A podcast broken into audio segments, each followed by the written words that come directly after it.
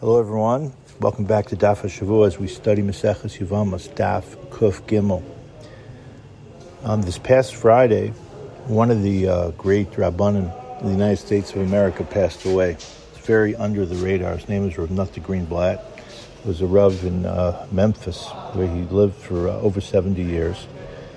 He has a long history of association with uh, the Brisker Rav, Ramosha, and many other great Gedolim. Now, the reason why I mention him today is because he was a baki, an expert in not only Gerushin and divorces, and he took care of Gittin all over America in uh, cities and in communities that were not as uh, filled up with uh, Bate Din as you have here on the East Coast. But he was also the world expert, or one of the world experts, in Yibum and Chalitza, and in fact, he would travel all over if there was a situation of chalitza. I heard a hesped that was uh, given about him. I think the name of the Rav is uh, Rav Ari Leibowitz. It happens to be the brother of uh, Rav Aryeh Leibowitz from Yeshiva University. And he's a Rav in uh, California, in a small place in California, not LA, I think San Jose. And he spoke about uh, Rav Nutta Greenblatt and his expertise in chalitza. He said that he had in his home many different uh, shoes, the chalitza shoes that we've been learning about. That's why I'm mentioning it. Now, why would there be the need for different shoes? So this is uh, all in this parak, and I wanted to point out for anyone who has a chance to really understand this parak and review the parak. We're not done with it yet is to look into the Rambam, Hilchos Yibum v'Chalitza, Perek Daled. That's really the halacha lamasa from this parak, also in the Shulchan Aruch, but I'm giving it to you from the Rambam.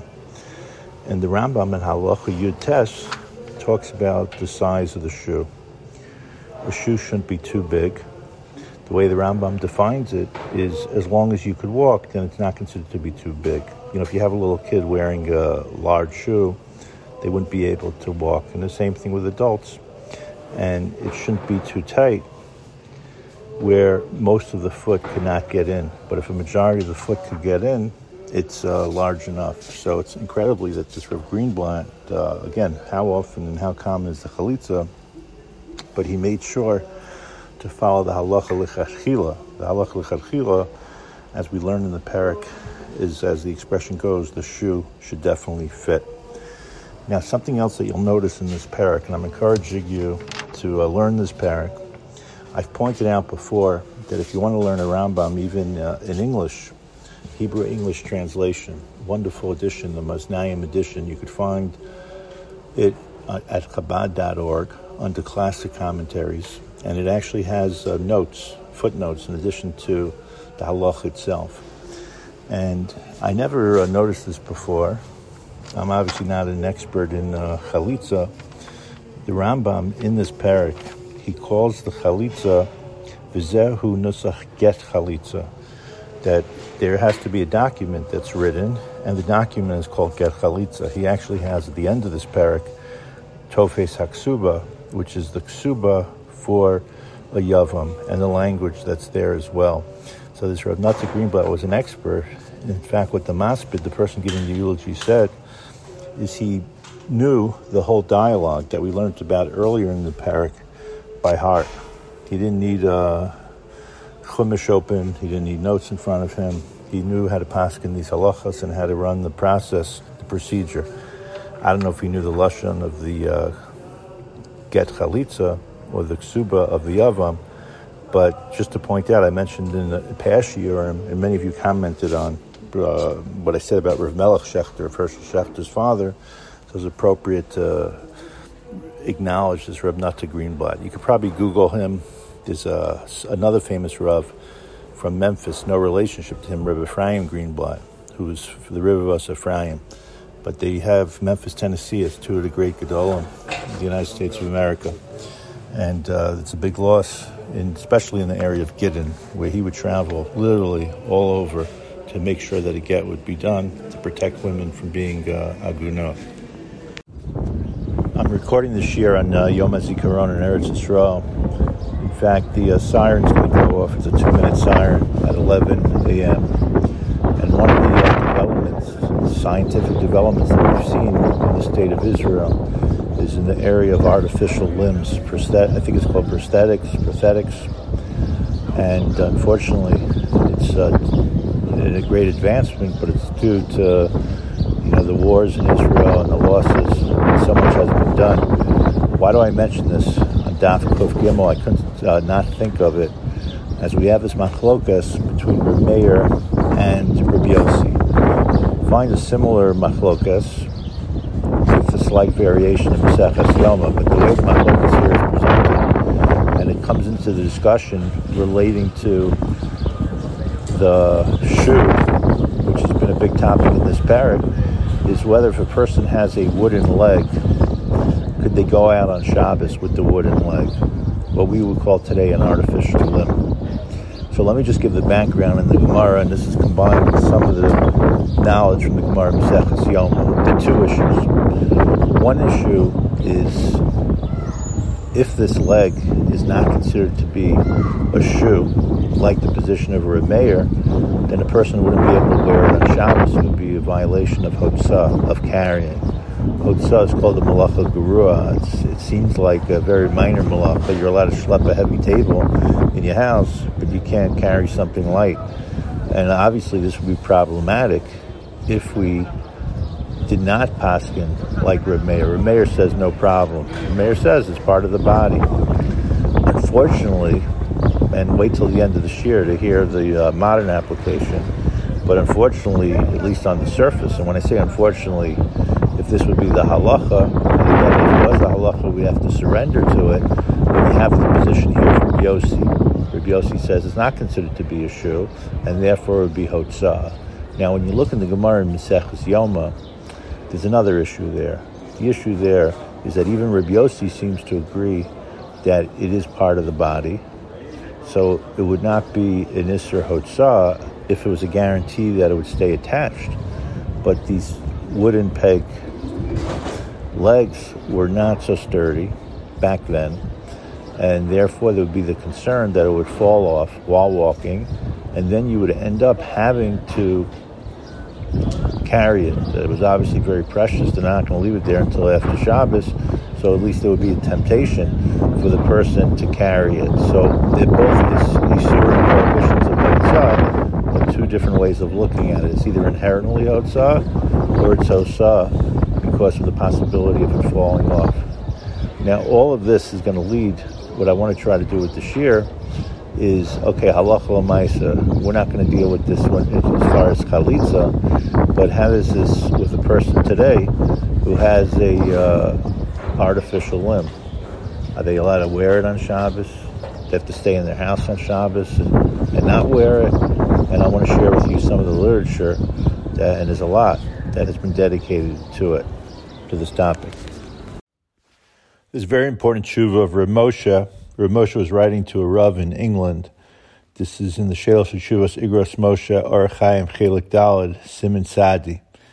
In this uh, that's quoted over and over, there was an article in the Journal of Halacha and Contemporary Society in the fall of 1991 that uh, quotes extensively from this article from this tshuva of Ramosha that a person who can't walk with uh, unaided may use, we're discussing without an Eruv, an ambulatory device, a cane, a walker, even a wheelchair, or crutches on Shabbos. Again, even without an Eruv, with an Eruv, it's not going to be a question. The only question that would still exist outside of carrying which the Ramosha dismisses because he says that uh, whatever is aiding the person is considered a substitute for a body part. It's part of his uh, guf, like we saw in the Gemara, a shoe. Ramosha wants to say even like a beged that he has. Um, Ramosha does say that this leniency wouldn't work if a person could walk with assistance and just finds these devices helpful, which means if it's going to help them walk a little bit better, it's not going to work. You have to obviously look at each case differently and ask a shaila. But there is another possible issue, when you're dealing with um, artificial limbs, which the same analysis Ramosha of Ramosha is going to apply, that it's really considered to be part of the body. And that's why he says a person could wear a leg brace, which is either considered part of the body or an article of clothing, a bag, as we pointed out, and um, other artificial limbs that can be put on and taken off and worn even through a public thoroughfare. But there is additional issue that an additional issue that I saw raised by Reb Avraham ben Avraham. Avraham ben Avraham is Nishmas Avraham. It's very important save for an Eretz Yisrael. And dealing with issues of medical halacha, much of it's based on Reb Shlomo Zalman Auerbach, who's of course a tremendous posek. So he raises the possibility that maybe there's a boneh. If you're going to put on an artificial limb, then maybe that's a prohibition on Shabbos of building, the assembling of items on Shabbos. So he says at the end of the day, it's not a problem because the assembling of items on Shabbos is only prohibited if it will definitely not be dismantled on Shabbos. You know, it's a permanent type of thing. But something that comes off and comes on, whether the person sleeps, whether the person cleans it, there's no issue. So this is an addition to the analysis of Reb Moshe. And the Shemiras Shabbos Kehilchasa in Yud Ches Tesvav 1815 also allows uh, the going out of these artificial limbs. I think the right term again is the prosthesis on Shabbos. So our Gemara is quoted. What's very interesting is, uh, which is a bit more technical, is how the uh, poskim argue that both Rabbi Yossi and Reb Meir would agree. Reb Meir is not going to be a shock because Reb Meir was looking at the wooden leg as a shoe. Um, Reb Yossi would be a little bit more surprising, but again, I pointed out there's another Gemara. Now, Ramosha was not the first one to make such statements. You already see these issues being discussed in the Rishonim, where allowances were given. The Ramah in Shulchan Aruch Orach Chaim Hilch Shabbos and Shin Aleph Sif Tezayin quotes um, from Rabbeinu Yerucham where you're allowed to go out. Listen to this. It sounds like exactly from our Gemara. V'chein mutter letzeis b'min'al shal eitz sharega nichnas bo v'leka lemecha sheyipol. And that's going to be the key over here. There's no concern that it's going to fall off. So it takes care of both issues, both as far as maybe it's going to fall off and you're going to pick it up, and is it really considered to be part of your body or not? Now, there are certain limitations on this. I don't want to get too into detail, but what happens to a person who unfortunately lost an arm and he generally would put on his tefillin, he's a righty, he would put on his tefillin on the left arm. So the halacha, as I understand it, is you're going to use your right arm because this is not it, the bottom line. It could be considered a beged. It considered to be a shoe. It considered to be attached to the body, but it's still not the body, and it would be the same halacha of someone who's missing an arm. Obviously, if someone's missing the left arm, they have nowhere else to put it but on the right arm. So uh, these are just halachas. Again, we're looking at Maseches Yevamos, and you may not see the connection, you know, inherent connection, but it's very clear how this Gemara turns out to uh, play a role in halacha l'masa. Have a great week of learning.